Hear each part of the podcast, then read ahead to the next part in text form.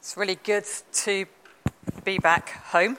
I had a lovely time in New Zealand. It was nice and warm and sunny. The people were very friendly, but there's no place like home. Home is where the heart is, as the saying goes, and my heart is very much in Hillhead. It's a place I love to come home to. Our call to worship is from the second letter of St. Peter, which I'm sure you all know off by heart, but this is part of what he wrote to those he was contacting. We have not depended on made-up stories in making known to you the mighty coming of our Lord Jesus Christ. With our own eyes, we saw his greatness. We were there when he was given honor and glory by God the Father, when the voice came to him from the supreme glory, saying, "This is my own dear Son, with whom I am pleased." We ourselves heard his voice coming from heaven when we were with him on the holy mountain. So we are even more confident of the message proclaimed by the prophets. You will do well to pay attention to it, because it is a lamp shining in a dark place until the day dawns and the light of the morning star shines in your hearts. And now let's come to God in prayer. Let's pray together. God of the ordinary, ordinary time, ordinary places, ordinary people, we praise and thank you for the ordinary things that make our lives possible. Air to breathe, food to eat, water to drink, places to live. We praise and thank you for the ordinary people who make our lives achievable. People who grow and make our food. People who weave fabric and make clothes. People who work in shops and who drive buses and trains. People who build houses and supply utilities.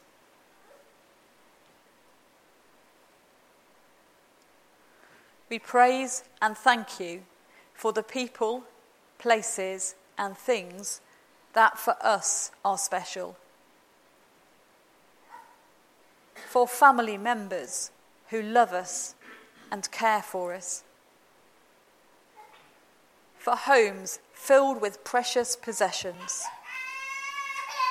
For favourite toys. For photographs. For books and music.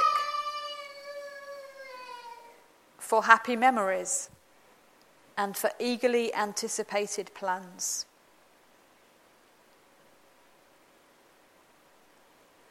God of the ordinary, you see each of us as special. You love us, and you accept us, and you long for us to achieve our full potential. So help us as we try to worship you, to listen to your voice, to be alert to your Spirit's gentle touch as you encourage us and maybe change us. For we pray in Jesus' name. Amen. Our Old Testament reading this morning is from Exodus chapter 24, starting at verse 12. The Lord said to Moses, "Come up to me on the mountain and stay here, and I will give you the tablets of stone with the law and commandments I have written for their instruction." Then Moses set out with Joshua his assistant, and Moses went up on the mountain of God. He said to the elders, "Wait here for us until we come back to you. Aaron and Hur are with you, and anyone involved in a dispute can go to them." When Moses went up on the mountain, the cloud covered it, and the glory of the Lord settled on Mount Sinai. For 6 days the cloud covered the mountain. And on the seventh day the Lord called to Moses from within the cloud. To the Israelites the glory of the Lord looked like a consuming fire on top of the mountain. Then Moses entered the cloud as he went on up the mountain. And he stayed on the mountain 40 days and 40 nights. Then from the New Testament, Matthew chapter 17. After 6 days, Jesus took with him Peter, James, and John, the brother of James, and led them up a high mountain by themselves. There he was transfigured before them. His face shone like the sun, and his clothes became as white as the light. Just then there appeared before them Moses and Elijah talking with Jesus. Peter said to Jesus, "Lord, it is good for us to be here. If you wish, I will put up 3 shelters, one for you, one for Moses, and one for Elijah." While he was still speaking, a bright cloud covered them, and a voice from the cloud said, "This is my son whom I love. With him I am well pleased. Listen to him." When the disciples heard this, they fell face down to the ground, terrified. But Jesus came and touched them. "Get up," he said. "Don't be afraid." When they looked up, they saw no one except Jesus. As they were coming down the mountain, Jesus instructed them, "Don't tell anyone what you have seen until the Son of Man has been raised from the dead." Amen.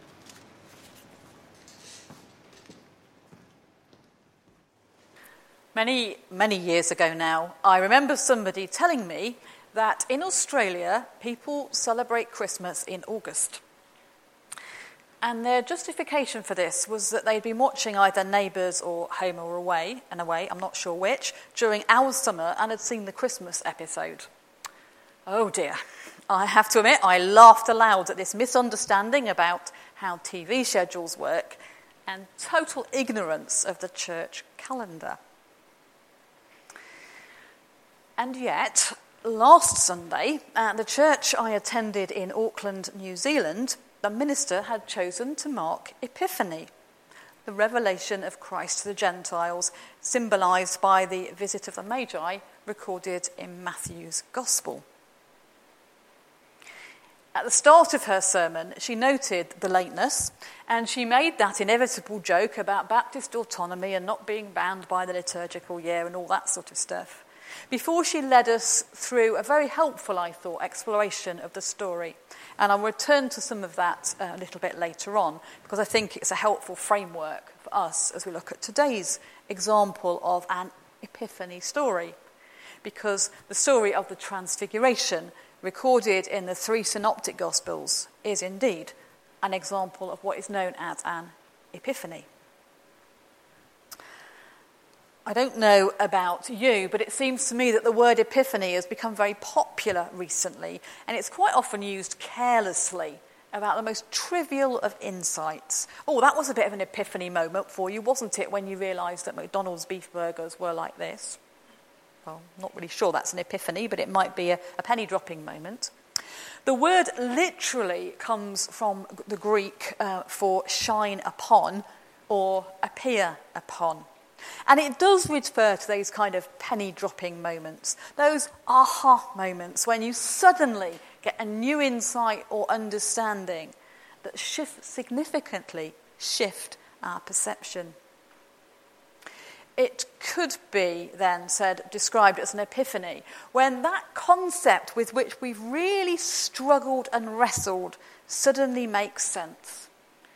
Whether it is multivariate integral calculus, because I'm sure you all can do that, physics, quantum variety especially, philosophy or theology.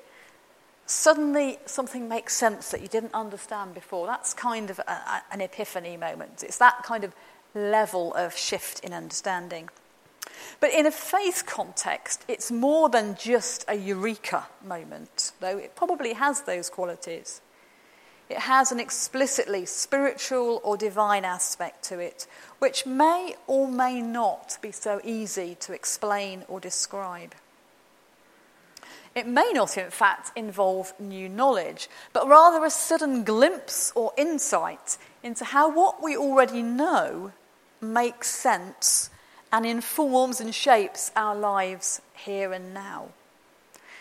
It's fine to say that we think God is outside of time and kind of get that in our head, but maybe we suddenly go, so that's what that means then, here and now. That's kind of the quality of an epiphany moment. Perhaps it's a moment when the veil between the physical and the spiritual is lifted, when the temporal and eternal become as one, when the not yet invades the now. And sometimes epiphanies are like huge paradigm shifts, leading to wholesale changes in the lives of those who experience them.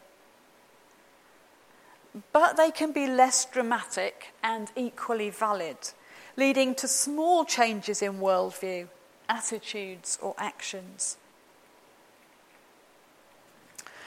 The scriptural record reports many examples of what might be termed epiphanies, and commentators identify a number of literary devices which hint at such a meaning, based on an understanding of the ancient worldview. In an ancient worldview, we had a flat earth, the triple-decker universe, with heaven up there and then earth and then whatever was under the earth, and a keen sense of divine immanence and involvement. So most of the epiphany accounts involve people going up a mountain, as was the case with Moses and his companions in our Old Testament reading, and indeed Elijah in that very well-loved story of his encounter with God when he was pretty much suicidal. The ascent symbolises not just withdrawing from the everyday and what's sometimes referred to as the profane, but also physically coming closer to the heavenly realm. In a flat earth view, going up must be closer to heaven, and therefore closer to God. The second significant factor is the descent of, or hiddenness within, a cloud.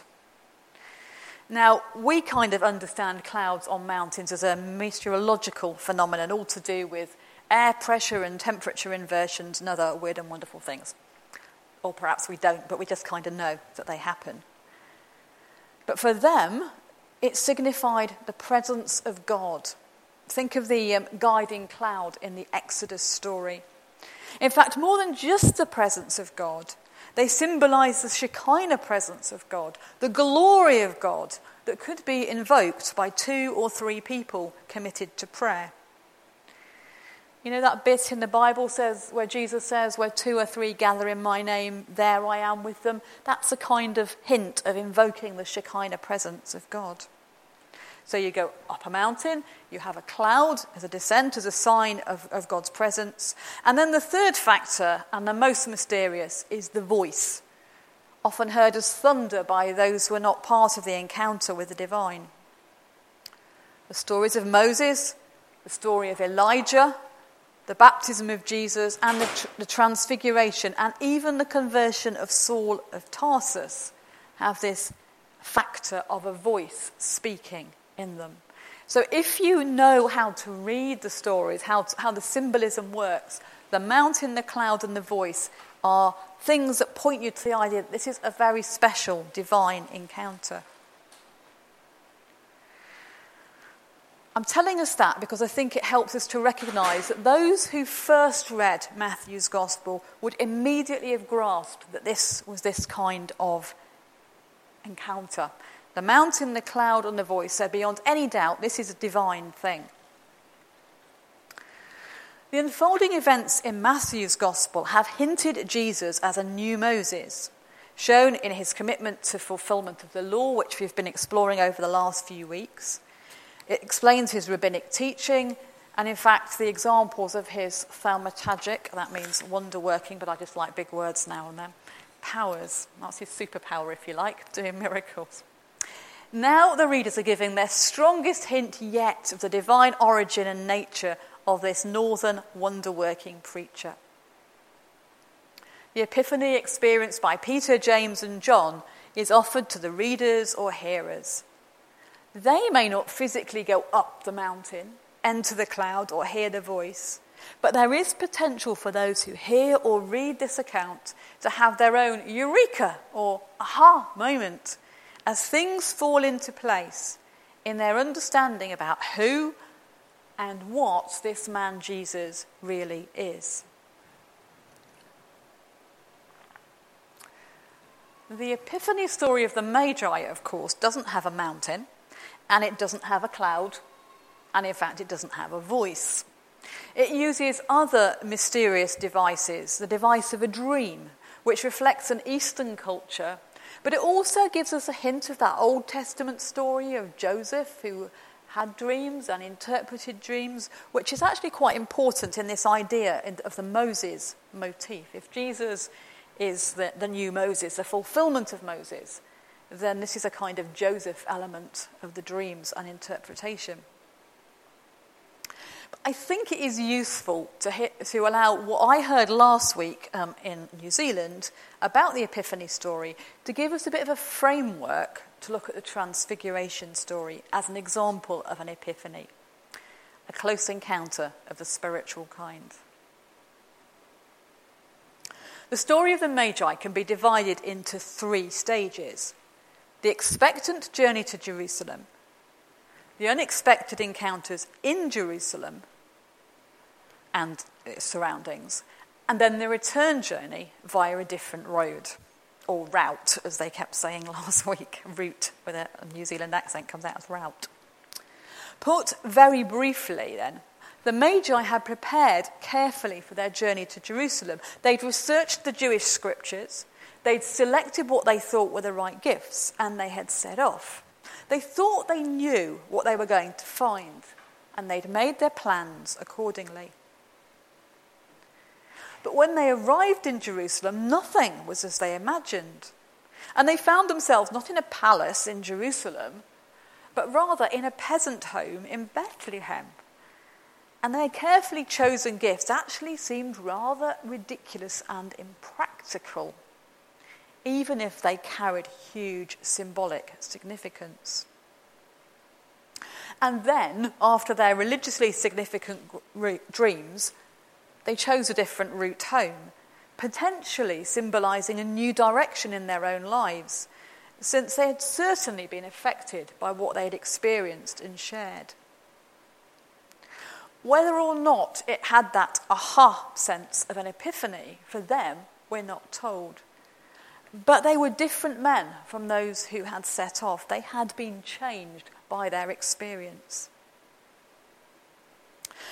And so I wondered whether this scheme of an expectant journey, surprise events, and return on a different path might apply to the Transfiguration. And if so, might it give us a model to explore or understand our own religious experiences, irrespective of their enormity or lack of it? We know from the Gospel accounts that Jesus had a huge number of disciples, people who had chosen to identify with his teaching. It's recorded that 70 or 72 of them were sent out at one point on a prototype mission. And within that 72 or more were the 12, an ill-assorted collection of men who represented the diversity of human life and experience, and who were privileged to share a closer relationship with Jesus, including some private teaching sessions. And then there were the three, Peter, James and John, who seemed to have been with Jesus pretty much all of the time, and shared some of his most intimate moments. It was these three, chosen from the 70 or more, who would have been around at the time, who went up with Jesus up the mountain. Sorry, I didn't say that quite right. It was these three, chosen from the 70 or more who were there at the time, who went with Jesus up the mountain. There is a clear parallel with the story in Exodus. If we'd read a bit before that, there was 3 people who went with Moses out of around 70 elders at the foot of the mountain. So there's a clear parallel in the story there. But what I wonder is, what were the expectations of those disciples as they went up the mountain? What were they talking about as they walked up? What did they think that Jesus might be going to share with them? What did they expect? Probably they did expect it to have some kind of religious significance because they were going up the mountain. Perhaps they thought this was going to be a time of prayer, seeking God's wisdom or guidance for what came ahead of them. It would have taken them quite a while to get up the mountain. They would have had time to think, time to chat. Probably they would have laughed together, and even possibly they would have sung psalms or sung songs. There was nothing especially unusual about this climb.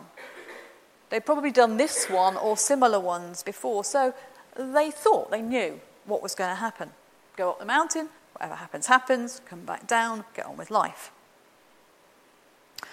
Reaching the top of the mountain, tired, possibly thirsty, possibly even dehydrated, the men stop.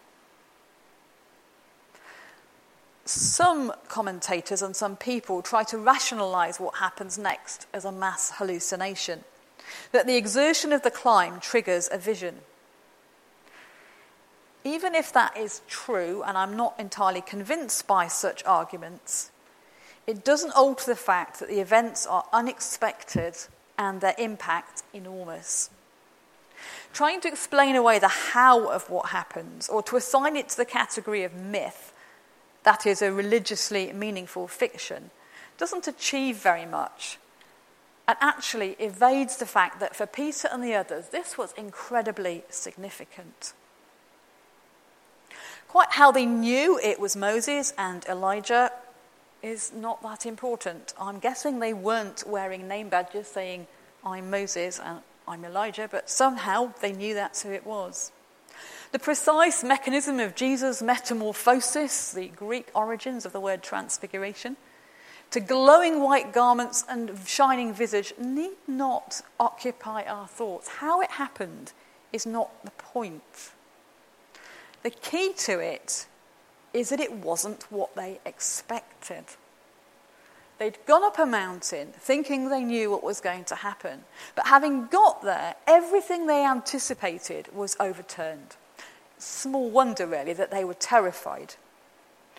Small wonder that Peter, the only one who seems capable of speech, starts blabbering a load of nonsense about building shelters or tabernacles, quite possibly shrines, one for Moses, one for Elijah, and one for Jesus. If we get too caught up in trying to rationalise or demythologise a story, we miss its impact for those who were there. There's no doubt that this event was significant for Peter, and no doubt that he thought it was real. We've got documentary evidence to prove that. And that was the words with which we began our service today. Peter went on to say, this isn't a made-up story. This is what really happened. Whatever we might think, Peter believed it was real. And so, presumably, did James and John, the sons of thunder, silenced by the thundering voice of God in a cloud up a mountain. So they thought they knew what was going to happen. But what happened was not at all what they might have thought. As they start their journey downwards, still reeling from what they've seen and felt and shared and heard, Jesus says, in that way that Jesus does, don't tell anybody about this. Why? Why would Jesus tell them not to tell anybody? The traditional explanation is what is called the messianic secret, that Jesus regularly instructed those he healed or with whom he had special encounters to tell no one because the time was not yet right for his identity to be revealed. And that would certainly make sense in the context of what these men saw. I found myself wondering if maybe there is a simpler, more pastoral and practical reason that we can have alongside this one. Might it be the case that these bewildered and, in at least one case, blabbering men need some time and space to process what's happened? They're not the same men who went up the mountain, at least not in respect to their relationship with Jesus. But they're not yet able to understand or articulate how they've been changed. Back at ground level, nothing has changed.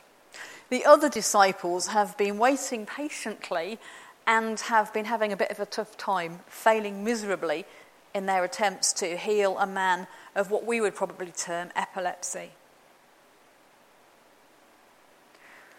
One of the risks of these epiphanies or religious experiences is that those who experience can't contain their excitement and they just go back and blab it all out to everybody else and overwhelm them. But for everybody else, life has just been going on as normal with all its problems and all its questions and all its struggles. But that coming back to earth, that coming down the mountain to the ordinary is inevitable. The mountaintop experience needs to be grounded in real life. The aha moment that sets their feet on a different path has to be worked out in the real world. Because whilst everything has changed, nothing's changed.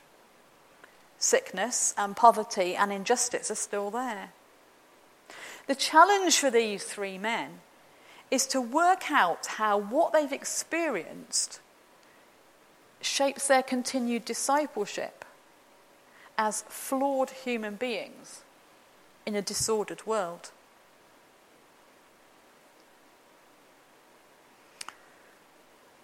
I wonder if you, like me, can see a bit of a pattern here. The expected journey, the unexpected experience and the transformed journey into the everyday, and how that might help us to think about our own life and faith, our own attitudes and expectations, even or perhaps especially in relationship to our worship together. If we're honest, we like church to be predictable and safe. We like the preacher to encourage us more than she challenges us. Well, I prefer to be encouraged than challenged, even if I possibly don't always get the balance that way round myself. And if we're honest, we come knowing what to expect. And mostly, what we expect is what we experience. But just now and then, maybe God breaks in a way that surprises us. It might be a word or a phrase. It might be a picture or an image, a piece of music that pierces our souls and touches our hearts, something that blows our minds as suddenly we have our own epiphany. Or actually, are we so closed down, so logical, so scientific, so cynical, so certain that we refuse to entertain the possibility, however tiny, of transformation, of transfiguration?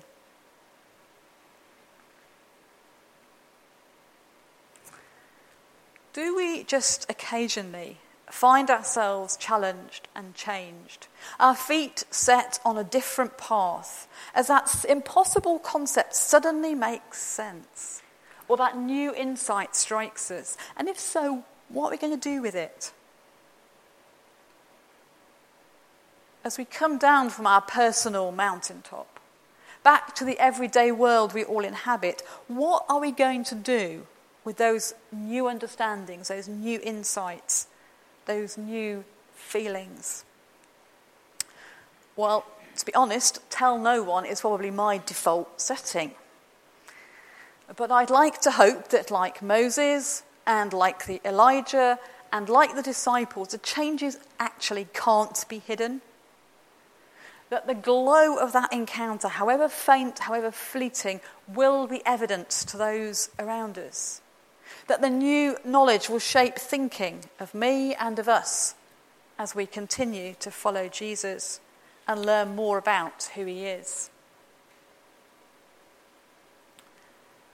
Today, in a sense, we have come apart with Jesus up a mountain, open to the possibility of an encounter with God, indeed probably seeking an encounter with God. How that has played out will be as unique as each one of us. But maybe, just maybe, somebody has had a tiny aha moment. Maybe, just maybe, some new ideas have been planted, or some old understandings refreshed. And as we go back to the normality of life, with all its questions and complications, that we do so changed, if only in the smallest way, on a road that is different, be it ever so subtly, from the one by which we came. May the Christ who revealed to 3 frightened men on a mountaintop also be the one who accompanies us on our own journeys, wherever they may lead us. Amen.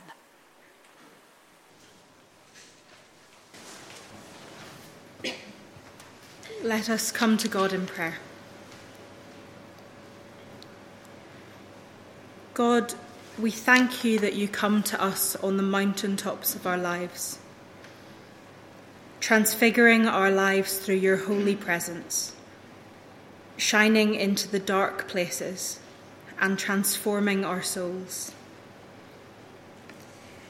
We pray that you will renew in us and in all people a sense of mystery which restores the wonder of life. But we understand that our lives cannot be lived exclusively on the mountaintops. Lead us on from the heights of your presence, that we may find you more in ordinary life, where people become cynical and despair, where people suffer and lose sight of anything that is good, where people look at each other and do not see you. Lord, this week we pray especially for those whose lives are changing more quickly than they can recognise. We pray for Althea as she spends another month in Balmano House and that it starts to feel more like home. We pray for those whose change comes with violence. The people of Ukraine at a time of fear and uncertainty, where things seem to change every second, that a lasting peace may come. We pray for those caught up in the mass stabbings in Kunming in China, and for all those whose lives are touched by violence and by suffering, and for those situations known to each of us, where your transforming presence is so desperately needed.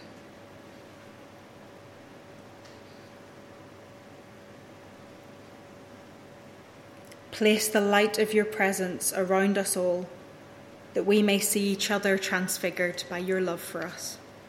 Amen.